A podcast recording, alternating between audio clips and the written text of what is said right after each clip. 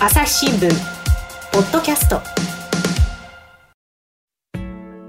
朝日新聞の神田大輔です、えー、今回はですね編集委員藤田直隆さんをお迎えしています。よろしくお願いします。お願いします。でまあ藤田さんといえばね外交や安全保障の分野これを分かりやすく語らせたらですね右に出る者いないという。いやいっぱいいますけど大丈夫です。まあ少なくとも社内ではねいないということにしておきましょうかね。はい、はい、そんな藤田さんに今回お尋ねするのがですねイージスの問題で、多分これ聞いている方もですね、そのイージス・アショアとか、イージス艦とかでね、何かしらその耳にしたことを読んだことはあると思うんですけれども、はい、僕もそうなんですけどね、はて何だったかなっていうふうに説明しろと言われると難しいところがありますので、ちょっとその辺をね、今日は教えてもらおうと思います。はい、はい。で、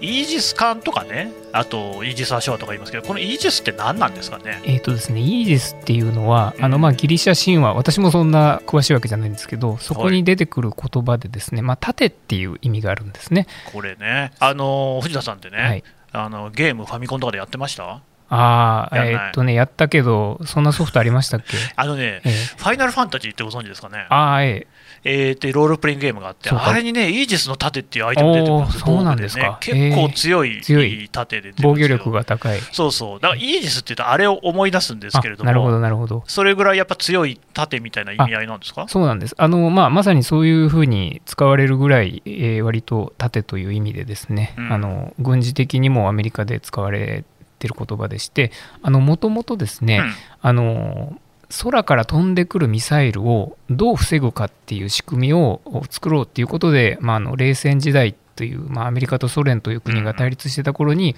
そのソ連がいっぱいミサイル撃ってきた時に、えー、特にその海の上にいる戦艦ですね、これをどう守るかっていうことから一生懸命考え出された仕組みなんですね。ああれごめんなさい、ちょっと余談ですけどね、はい、さっきのそのギリシャ神話の話はどうなったんですか？えギリシャ神話イージスって。あそうそう。それであのその時にあのやっぱり、えー、まあまあかっこいい名前をつけようとするわけですね、はいはい、でそれでそういうたくさんのミサイルをいかに防ぐかっていう盾ですね、うん、ミサイル防衛をしようという、うん、ミサイル防衛というかそのまあ空から飛んでくるミサイルをいかに防ぐかということで、その仕組みにですね、うん、イージスシステムという名前をアメリカ軍がつけたんですね。ええ、そのまあだから、イージスっていうのは、えーと、ミサイルを何ですか、防ぐ、撃ち落とす、どういうものなんですかね？ね。あのねもうちょっと具体的に言いますと、あのやっぱり、えー、その船に飛んでくるミサイルを防ぐっていうことだったんですけども、あのアメリカ軍は特にですね、まあ、空母というのを海の上でいろんなとこ動かすんですけど、ね、空母だけだと結構弱いんですよね。あのでそれを守る船が、まあ、周りについて船船船団艦隊を組んで動くんですね。まあ、これは日本は空母を持ってないですけど日本もまあそれなりに艦隊を組んでお互い守り合って動くんですがあの特に冷戦の頃はソ連からまあミサイルとかですね。あとまあ飛行機からも撃ってきますし、えー、船からも撃ってくる。そういうミサイルを、はいソ連の方はですねどんどんそういうアメリカの戦艦にたくさん撃ってですねでも防げないくらいたくさん撃っちゃって、はいはいはい、それでどれか当たるだろうと、そしたら潰せるねっていう、ね、まあ、そういう駆け引きがあったんです数打ち当たる方式ですね。そうなんです。はい、で、それで、しかし、あので確かにですね、いっぱい、いっぺんたくさん撃たれると、うん、まあ、あの熟練した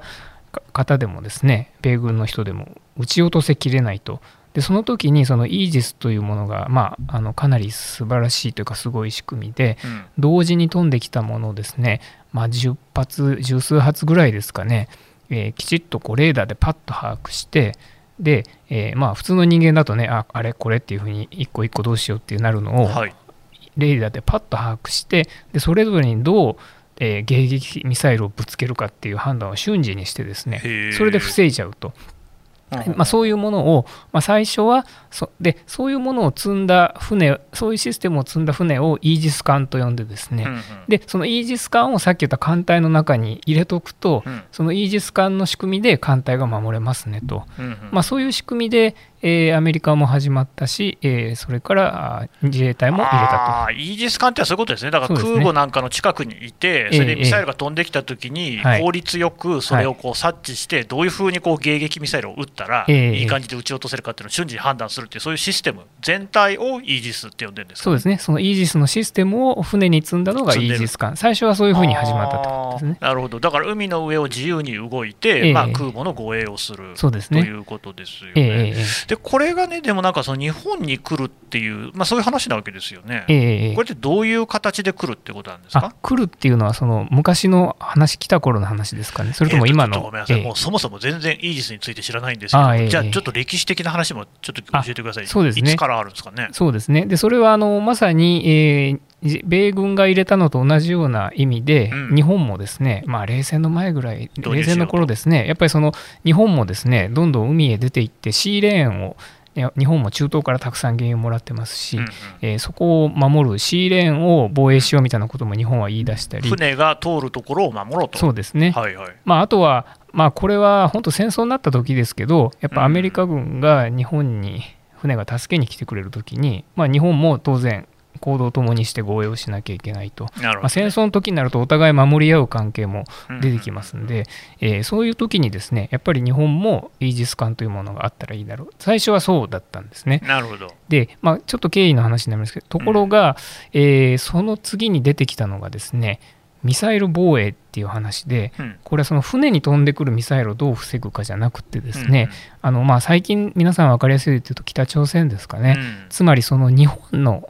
領土に向かってくるミサイルをどう防ぐかっていうことが、まあ、特に今世紀になって実際にそういうことが起こって課題になってきたんで、はいはい、そこにイージス艦を使おうっていうことになったんですよね、ね。まずは。で、うん、つまり日本海にイージス艦を置いといて、北朝鮮が撃ってきたら、えー、イージス艦からその迎撃ミサイルを撃って撃ち落とそうと、うんうんうん、まあ、そういうふうに、えー、したのですが、はい、えー、それが、まあ、最近ちょっとそのイージス艦がですね、えー、忙しいんですね、中国、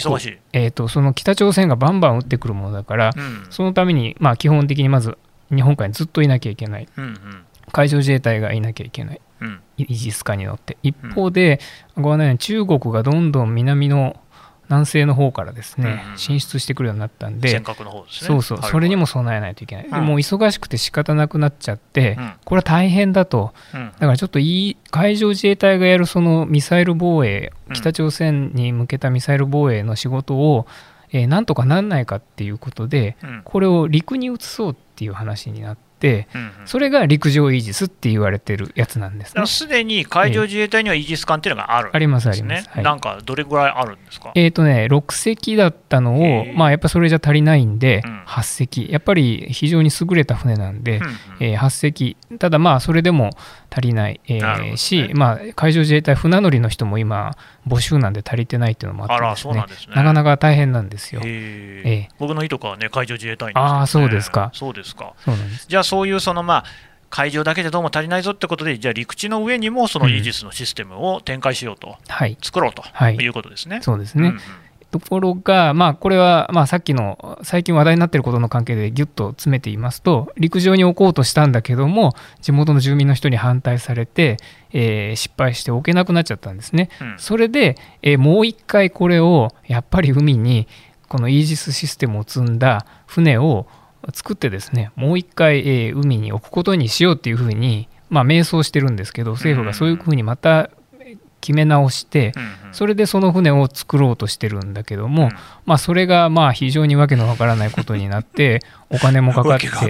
大変だということを、えー、朝日新聞が最近、いわゆる特ダネっていう感じで、バーンと報じまして、えまあ、問題になってるそもそもその陸上のイージスの問題っていうのは、何が問題になったんでしたっけ？これもですねあの、なかなか深いもんなんですけども、あのこの陸上にイージスを置くとですね、はい、迎撃システムではあるんですけれどもそのいわゆる固定式っていうですね、うん、もうあのいわゆる車に積んでミサイルの発射台が動くっていう話じゃなくて、はいはい、固定式になるんですね。どっかに置くわけですね。そうそう。で、そうするとちょっと日本の歴史を振り返るとですね固定式のミサイル発射装置っていうのは実は置いたことないんですよ。そうなんですか、えー、意外なまあ、あのお台場に大砲がありますけど、昔黒、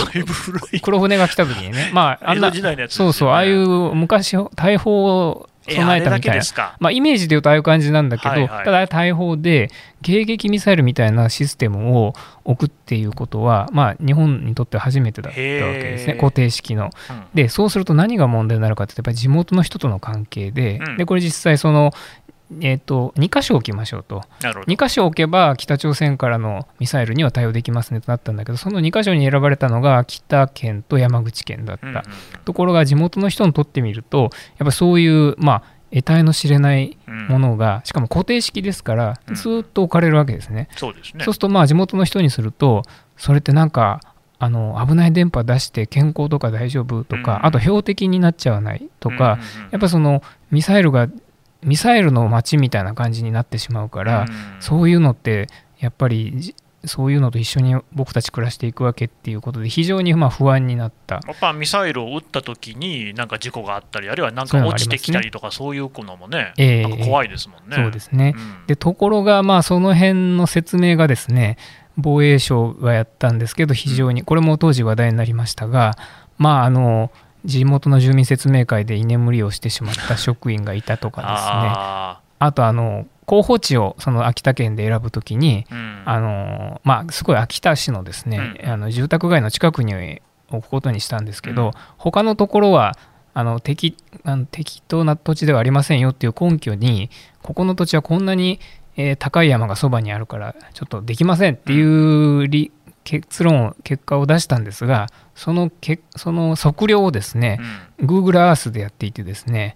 で間違間違っていたというですね。まあまあそうそういうずさんなこともありで確か先駆け新報さんがねそうなんです。がもうスパッとね書いて。そうなんですよ、うんうん。で一番極めつけはこれは山口の方だったんですけど、はい、あのミサイルを撃つときにですね、まあ、最初ブースターって言って、まあ、あの宇宙ロケット発射でもおなじみですけどこう推進するときにブースターがあってそれが途中で外れるんですよね、スペースシャトルとかもねあの中のシャトルじゃなくて周りの中それこそねロケットミサイルみたいな形のものがポーンと落ちて推進力を高めた後に大気圏から出ていきますよね。そうなんです。でそれを山口の人たちにですね住民の人たちに防衛省は、うんあの当然迎撃ミサイル撃った時にブースターは途中で外れて落ちていきますそれはそうででもそれは自衛隊の演習場の中に落ちますから安全ですっていうふうに言ってたんだけど、実はあの防衛省自体もあのイージス・アショアってアメリカの開発したもんなんで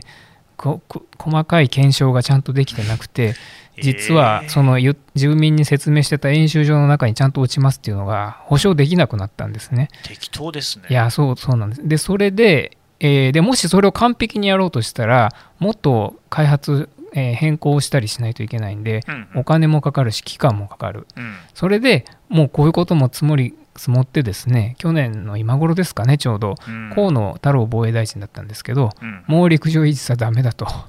もうこれはもう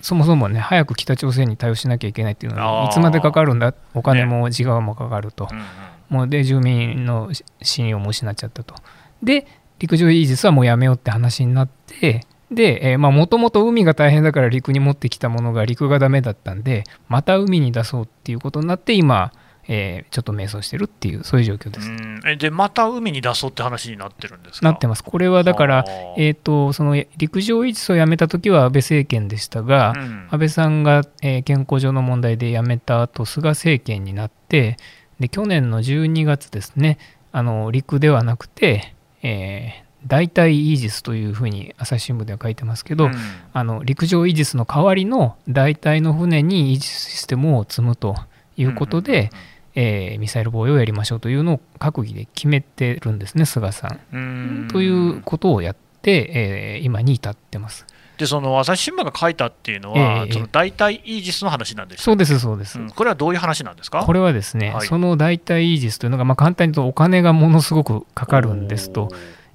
もともとさっき申し上げてましたように陸上イージスをやめた理由として、うん、もうこんなんだったらあの、まあ、期間もそうですがお金もかかって仕方ないっていうのもあったんですがじゃあその代替イージスという船を作るときにこれはあのもともとのイージス艦とはちょっと違うわけですね、うんうん、あのそういうものを作ろうとするときにそのお金が陸上イージスのもう2倍ぐらいかかっちゃうという試算があり、うんはい、でしかもその試算を明らかにしてないんですね。隠してたんですかね。えー、うん、それで、まあ、それはけしからんそれをまあ朝日新聞があしっかりと確認してですね、うんうん、報道して、うん、えー、ということになってますね。これ、だから記事を読みますと、えー、そもそもがそのさっきのね、ブースターの被害の追加対策で、2000億円がかかりますよっていう、そういう話が持ち上がってるんですよね、えーえー、2000億円自体も巨額なんだけれども、今度はその代替イージスが、はい、えー、1層あたりで4500億円、だから2つあると9000億円、さらにそれを超えて、おそらく総額では1兆円規模になるっていう話なんですね。そうですねだこれがもうあのなんこうなんていうのかな失敗の上塗りみたいな話で、あのそれだったらイージス艦また新しく作ればいいじゃないかっていう考え方もあるんですけども、まあそれはまず一つはあのさっき申し上げた海上自衛隊がいやもう人が足りませんっていう問題もある一方で、あとですねその単純にイージス艦というわけにいかないのはやっぱりそのえっ、とね陸上イージスのためにレーダーとかをですねすでにアメリカと契約しているところがあるんですね。でこれが完全に無駄にしてはいけないので、うん、陸上イージスの時に使うそういったシステムを船に乗せようっていうですね、うんうん、なんかそそういうなんかこう新しいすごいというか、うん、愛の子というかなんか新しいすごいものを作ろうとして、まあ要するに日本特注みたいな話ですよ。まあ、そんなこんな経緯でできてきたもんですから。でそれでまたお金かかっちゃってるっていうですね、うん、うんうん、なんか、えー、だからもともと早く、ね、北朝鮮に備えよっていうふうにやろうとしていったのに、うん、なかなかできないしお金はかかるしっていうですね、うんうんうん、ちょっと本当大丈夫かっていう状況です。迷走しているってことですよね、えーえー、朝日新聞ポッドキャスト。質問ドラえもん。我が家の朝は質問から始まる。古代メキシコでのカカオ豆の使い道は？なんだろう。身の回りのことや広い世界のことまでいろんな質問が毎朝君のもとへ。ママお金だって。毎朝のワクワクが未来を開く。朝日新聞。でその9000億円と言われてもですね、えー、なんかなんとなくあんま雲をつかむような金額なわけですけれども、え。ー、こ記事でね参照されているのが、はいえー、小知事に想定された東京オリンピック・パラリンピックの大会経費が7340億円だと、えー、まあ、その後、また膨らんでるわけではありますが、はい、まあ、オリンピック・パラリンピックをね、開いて、世界中の人を招いてっていうことの経費と、を超えるぐらいの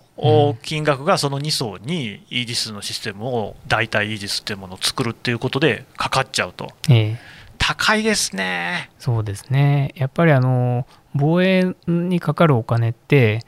コスト感覚っていうのがね、うん、普通のこうええー、行政よりもやっぱり甘くなっちゃうというかな、まあ、それぐらいかかっても相場感っていうのがそもそもよく分かんないから結構かかっちゃう。よく聞くのが、えー、もうそのいいねで買わされてるっていう話なんですけど実際そうなんですかね？まあねそれはやっぱアメリカの兵器ってすごいんですよね、であとはまあそれをわざわざ売ってあげるよっていうことになるので、まあ立場としては弱いですよね、そんないろいろと買えるものでもないですしうん。まあ、そもそもだからそういうものが他のね競争相手がいるわけでもないから、うん、まあ相密を取るってわけにもいかないですし、うん、それからそもそもどうなんですか？こういったそのね日本の防衛っていうことの経緯を見ると、やっぱりアメリカとしては武器を日本に売って儲けたい。そんな考えはないんですかね？そこはねあのおっしゃる通りで、まあ、これは昔からの構図なんですね。あのやっぱりその日米同盟というものがあってまあ、日本とアメリカは仲良くしていかなきゃいけないっていうものが、まあ、いろんな形になるんですね。まあ、昔で言うとそれこそあの貿易赤字を埋めるためにアメリカから武器買わなきゃったっていうこともありまして、でまあ、そういう構図は今もありますね。でこのイージス・アショアあの陸上イージスですね。これも、えっと、まだ安倍政権内閣の時に導入を閣議決定する前に安倍さんがトランプさんと首脳会談やった時に安倍さんがですねあの陸上技術考えてますからみたいなことを、えー、言ったりしたって自分で国会で言ってたりしまして、うん、まあやっぱりそのいろんな意味で単に日本の防衛っていうことだけでなくてその貿易バランスとかあのアメリ政権との関係を良くするとかですね、うん、そういう意味でやっぱりいろんな要素でなんでちょっとお金のコスト感覚が甘くなるとこあるでしょうね多分ね。うんただ、一方でその安全保障が大事だっていうのは分かる話で、はいはい、まあ、特にね、その北朝鮮なんていうのは、えー、最近ちょっとね、里闇っていう感じもありますけれども、はい、バンバン撃ってる時期あっても、私、あの時国際報道部にいましたから、大体ね、早朝撃つんですよね、えー、で朝に呼び出しがかかって出ていくっていうね、えー、本当に恨めしい思いで北朝鮮の方を眺めたなんてこともありましたけど、はいえー、何が怖いって、北朝鮮っていうのは、核弾頭を持っている、はい、わけですよね、はい、だからミサイルって言っても、核ミサイルが飛んでくる恐れがあるわけじゃないですか、イージスシステムっていうのがあると、その核を未然に撃ち落とすってこともできるんですか？そうですね。あの、さっき申し上げたように、それは優秀なシステムなんで、うん、あの特に北朝鮮があの当時やってたのが、同時に撃つっていうのもやってましたよね。うんうん、でそこがやっぱりその同時にいっぱい撃たれたら、撃ち漏らしがあって、えー、日本、東京とかに落ちてきたらどうしようっていう不安が高まるんで、そうですね、やっぱそこはそのイージスっていうシステムは、それに対応するためにそもそも、そういう状況に対応するために作られたものだから、できる力はあるわけです。うんうん、ただ、まあ、あの兵器の世界も日進月歩なんで、あの今あの基本的にこのイージスでミサイルを撃ち落とすやつっていうのはその放物線の軌道を描いて飛んでくる弾道ミサイルっていうのを対応できるなんですけど、はい、まあ、それは読めるわけですね、軌道が。ただ最近は北朝鮮もあのそうではないような特殊な軌道で飛んでくるミサイルを開発したりして、まあ、そもそももうこのイージスのミサイル防衛で、えー、北朝鮮のものが対応しきれるかっていう状況にもなっていて、そういう意味でもですねあのこの代替イージスにこう いつまでこだわってどうするんだろうっていうまあまあお荷物になっちゃってるんですよね。ださっきの話は金額の話が主でしたけれども、大体イージスを作るとなれば、期間もかかるわけですよね。そうですね、うん、そうすると、その間にまた北朝鮮というか、うん、まあね、いろんな国が日進月歩でその兵器をね、開発するってことになってくると、できた頃には全く使えないものっていう可能性もある、そうなんですよね。結構そんな可能性が高そうですか？そうなんです、そこはあのやっぱり兵器の世界は難しいところでしてですね、うん、結構、まあ、さすが神田さんで確信のところだと思うんですけども、つまり、あのミサイル防衛という、イージスという盾でですね、うん、防ぎきれるのかっていう問題はそもそも昔からあるんです。やっぱりこう守るより攻める方が強いんで、うん、まあ、簡単に言うとむちゃくちゃ撃てばですねいくら防ぐ防ぐって言ったって、まあ、盾って言ったってその本当にこのあのシールドが日本を追ってるわけじゃなくて、迎撃でピンポイントで撃っていくわけですから、それは守る方が大変なんですよ。日本も広いですし、ね、だからあの、ミサイル防衛ってやっぱ金かかるばっかりで、限界なんじゃないのっていうことをこれは表しているとも言えるんですね、この瞑想は。ね、もうそもそもの発想自体がどうなのかと。そうなんですたただあの、ここでじゃあ代わりにどうするっていう時に出てくるのが そのいわゆる敵基地攻撃論っていうんですけど、はいはい、まあ、つまり盾じゃなくてじゃあ矛を持ってしまえばいいじゃないかと。なるほど、ね、つまりこれはあの飛んできたものを撃ち落とすっていう発想ではなくて、あの要するに同じぐらいの武器をこっちが持てば向こうは報復を恐れて撃ってこないだろうっていう、まあ、抑止っていう考え方ですよね。こっちへ話を持っていけばいいんじゃないかっていうことで、まあ、これは安倍政権の頃から言われてましたがもう日本も専守防衛でねそういう敵の国を攻めるような兵器は持たないってやってきたけども、もうそういうこと言ってる状況じゃないだろうと、でやっぱりコストも性能も縦のイージスを持つ。まあこれもある程度は必要なんですが、そればっかりに頼ってたら危ないんであの矛としてのミサイルも日本もそろそろ持つべきではないかっていう議論があり、えーまあ、これは今後の焦点になっていくでしょうね。うまあ、極端な話言っちゃえばですよ、えー、日本も核武装すればいいって話にはなりますよね。そうなんです。そこがやっぱりその難しいところで、うん、日本の憲法は専守防衛って言われてますけど、うんうん、実はそのさっき申し上げたような敵基地攻撃能力だけでなくておっしゃったような核兵器も日本を守るための防御的なものであれば憲法上は OK っていう立場を政府は取ってるんですね。ただまあいろんな 被爆国であるとか、うん、あの核不拡散条約に入ってるとかいろんな理由でタガははまってるんですけど、うんうん、あの憲法みたいな理屈で言うと実はその核兵器まで OK の世界はあるんですよね。だからそそういうところでどういうところに線を引くかっていう難しさは今後本当にあるんだとそうなんですよね、だから前にはその副島秀樹さん、研修委員に出ていただいた時にもその話になったんですけど、はい、日本って韓国とか北朝鮮から見ると、まあ、中国もそうかな、潜在的な核保有国と見られていて、原料になるウランもプロトロニウムもたくさんあるんですよね、原発あるから。で、遠心分離機とかもいっぱいあって、六ヶ所村とかにあって、いくらでも濃縮でき、なおかつ、えーと、ミサイルを飛ばすような技術もあの宇宙にね、衛星飛ばせますから持ってるんですよね。だから時間さえちょっとあれば多分すぐに核兵器を武装するっていうことは可能なんですよ。だからやっぱり北朝鮮もそういう目線を向けているし韓国も実は核武装をこう施行していた時期っていうのがあるんですよね、うん、だからなんかそういうところで見るとまあ、ここをこうね、あんまりそっちのその先に攻撃するみたいな方向に持っていかれるのも困るなっていう感じがするわけなんですけれども、はい、どうですか、藤田さんとしては、このイージスの問題ね、どういうふうに持っていくと、その日本の安全保障を守りつつ、まあ、なおかつね、何かその戦争に至らないような方向で収められそうっていうの、なんかありますかね？そうですね、まあ、ここは本当に、なかなか回答がないんですけど、ただ私、今回のあのこのイージスの瞑想を見てて思うのはですね、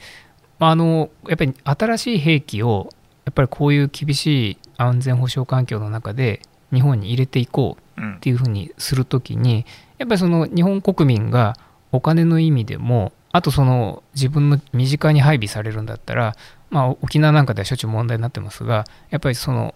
我々の身近なところへ兵器が配備される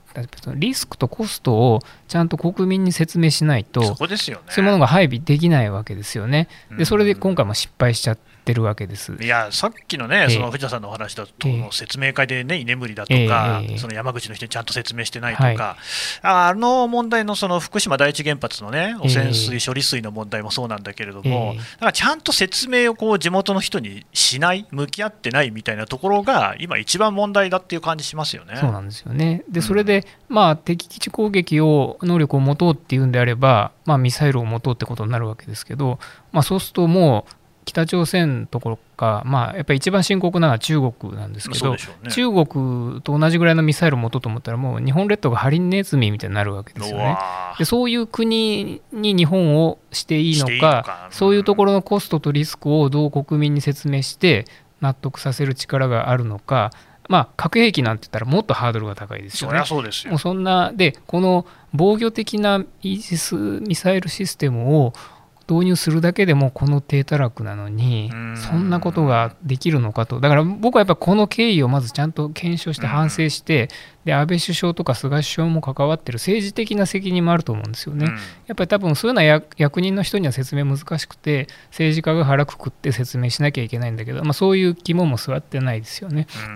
そういうところをまず足元を見つめ直すことは大事だと思うんですが、まあ、それにあんまり時間かけてるとどんどんあの環境悪くなっちゃうという難しさがあるんで、うんうん、ここは本当に大変な問題だと思います。そうですよね、えー、だからあの処理水の問題も10年もかけてるわけですけれども、えー、早くやっておけばっていうところもあるわけなんで、はい。えー、ぜひね、そこら辺は早急に説明をまずちゃんとして、はい、その上でちゃんと国としてのね、こう納得できるような方針っていうのを示してほしいところですよね。まあそうですね。あとそのやっぱり日本って島国なんで、うん、まあ、基本、守りにくいんですよ、ミサイルバンバン撃たれると。ななので、そこはまあアメリカと同盟を組んでね、あの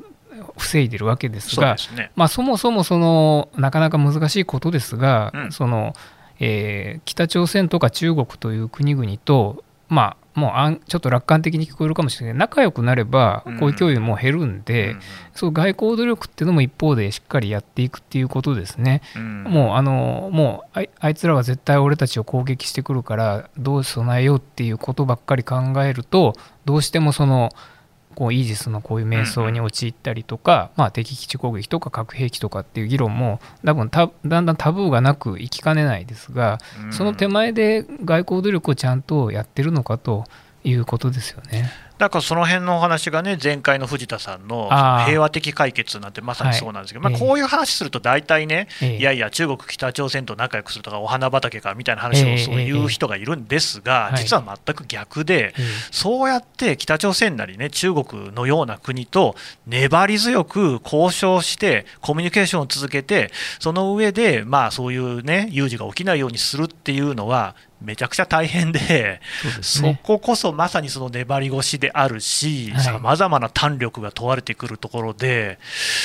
まあ、そっちをね、しっかりやってくれれば、まあ、問題ないっていうところもありますからね。そうですね。やっぱりこういう攻撃的な兵器を持つ方向へ行くんだったら、なおさらそれが誤解されないように、うん、やっぱり関係を外交的にやり取りもしとかなきゃいけないですし。し、まあ、まさに日本、これをやってきたわけですもんね、今までね、えー、うん、そこはちょっと大事にしてもらいたい、ね、そうそういう問題をやっぱりこのイージスの問題はいっぱい示唆してると私は思いますね。わ、かりました。どうもありがとうございました、えー、お疲れ様です。